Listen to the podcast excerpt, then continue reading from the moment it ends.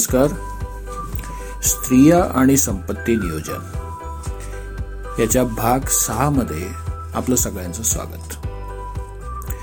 एकदा ब्रह्मदेवाने विश्वकर्माला स्त्री काय आहे असे विचारल्यावर विश्वकर्माने जे उत्तर दिले ते मी आजपर्यंत स्त्रीबद्दल वाचलेल्या सर्वोत्कृष्ट उत्तरांपैकी एक आहे. स्त्री ही सर्व प्रकारच्या परिस्थितीमध्ये कार्य करते. एकाच वेळी अनेक मूल सांभाळण्यास सक्षम आहे. तिनं आलिंगन दिलं तर दुखापत झालेल्या गुडघ्यापासून तुटलेल्या हृदयापर्यंत काहीही बरे होऊ शकते. आजारी असताना सुद्धा दिवसाचे अठरा तास ती काम करू शकते. आणि उपरोक्त सर्व फक्त दोन हातांनीच करते. ती मऊ जरी असली तरी ती काय सर्व काही सहन करू शकते? आणि मजबूत होऊन मातही देऊ शकते. ती नुसता विचार करत नाही तर तो तर्क सुद्धा करू शकते आणि तर्कशुद्ध वाटाघाटी सुद्धा करू शकते. तिच्या डोळ्यातील अश्रू हे तिचे दुःख तिच्या शंका तिचं प्रेम तिचा आनंद तिचं एकटंपण आणि तिचा अभिमान व्यक्त करण्याचा मार्ग आहे. या स्त्रीमध्ये पुरुषाला चकित करण्याची ताकद सुद्धा आहे. संकटे हाताळू शकते आणि जड भार वाहून नेऊ शकते. तिला आनंद प्रेम आणि स्वतःची मतं सुद्धा आहेत. जेव्हा तिला किंचाळावेसे वाटते तेव्हा ती हसते. जेव्हा रडावंसं वाटतं तेव्हा गाते. आनंदी असते तेव्हा रडते. आणि घाबरते तेव्हा हसते. ज्यावर विश्वास ठेवते ना त्यासाठी विश्वासपात्र बनते. तिचं प्रेम हे नेहमी बिना शर्तीचं असतं. हृदय तुटलं तरी जागण्याची ताकदही मिळवते. फक्त एकच त्रुटी आहे तिच्यात. आणि ती म्हणजे तिला तिचं महत्त्व किती आणि ती किती मौल्यवान आहे हे ती अनेकदा विसरते. आपण आपल्या घरातील स्त्रीबद्दल असा अभिमान बाळगायला हवा. आणि स्त्रीने सुद्धा आपली स्ट्रेंथ आणि विकनेस ओळखायला हवे. प्रत्येक स्त्रीने आपल्यातील लपलेलं कौशल्य किंवा प्रतिभा ओळखायला हवी. एकदा तिला ते कळालं की ती नेहमी पूर्वी न सोडवल्या जाणाऱ्या समस्या सोडवण्याचा मार्ग शोधू शकते. प्रत्येकाच्या जीवनात समस्या असतात. प्रत्येकाला कामाची गरज आहे. त्यासाठी प्रयत्न करायला तयार असावे. प्रत्येकजण आयुष्यात कधी ना कधी अडकतो. परंतु हे अडथळे आपण एकटेपणानेच पार करायचे असतात. आपणास मदत करण्यासाठी आपले मित्र कुटुंबीय सहकारी आमच्यासारखे आर्थिक सल्लागार हे नेहमी तयार असतात. आपल्या अपेक्षा चांगले पर्याय नेमकं काय करायचं याचा सल्ला आपण त्यांच्याकडून घ्याल का? आपल्या जीवनात बहुतेकांनी काही प्रकारचे प्रशिक्षक अनुभवले आहेत.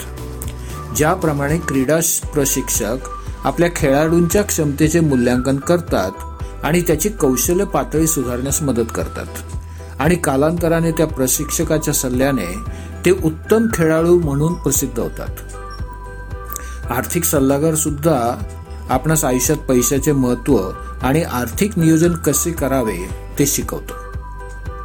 आपण त्याबद्दल उत्सुकता निर्माण केल्यास आणि त्याचा एकत्रित परिणाम मिळवण्यासाठी त्याच्या विशिष्ट कृती पायऱ्या शोधण्यासाठी त्याच्या संपर्कात राहण्याची आता गरज आहे. स्त्री म्हणून आपले वेगवेगळे कायदेशीर अधिकार सुद्धा आपण समजून घ्यायला हवे. सरकारने स्त्रियांसाठी जे वेगवेगळे कायदे बनवले आहेत ते प्रत्येक स्त्रीने समजून घ्यायला हवे.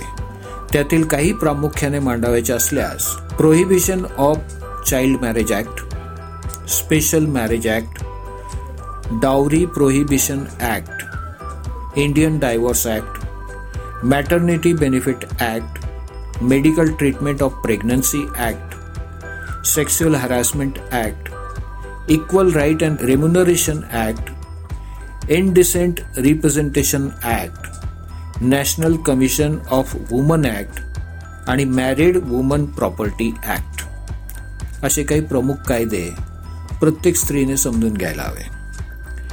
संपत्ती नियोजनमध्ये संपत्ती आणि नियोजन असे दोन शब्द येतात. पैकी संपत्ती म्हणजे तुमच्या संवेद जे आहे तेवढेच नव्हे तर तुमच्या आतमध्ये जे आहे ते देखील तपासावे. बऱ्याचदा समृद्धी संपत्ती म्हणजे आपल्या आजूबाजूला जे असते तेच असा गैरसमज दिसतो. आपली गाडी घर इतर मालकीच्या वस्तू सोनं चांदी दागिने उंची कपडे आपला समाजातील मान ही खरी संपत्ती नसून ही आपल्या समृद्धीची फळे आहेत. ज्ञान शहाणपण अनुभव नम्रता शालीनता हीच खरी तुमची आंतरिक संपत्ती. याशिवाय आपण पार्थिव संपत्ती निर्माण करूच शकत नाही. संपत्ती सौंदर्य स्वास्थ्य आणि सत्ता यांचे कायमचे आपल्याकडे असणे असे वाटत असल्यास त्यासाठी शिस्त व नियोजन याची गरज आहे. हे शिस्त व नियोजन प्राप्त करण्यासाठी उपदेश संदेश आदेश व अनुभव घ्यावा लागतो आणि द्यावाही लागतो. यासाठी आपली उद्दिष्टे कालमर्यादांचे पालन केंद्रित दृष्टिकोन कृतिशील व्यवस्थापन आणि संवाद तसेच पॉझिटिव्ह माइंडसेट आणि रिव्ह्यूची आवश्यकता असते. कारण स्त्रीचे आणि लक्ष्मीचे मन चंचल असते.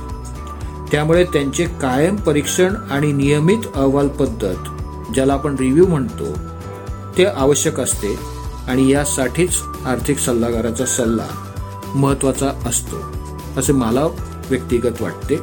बघा पटतंय का? धन्यवाद.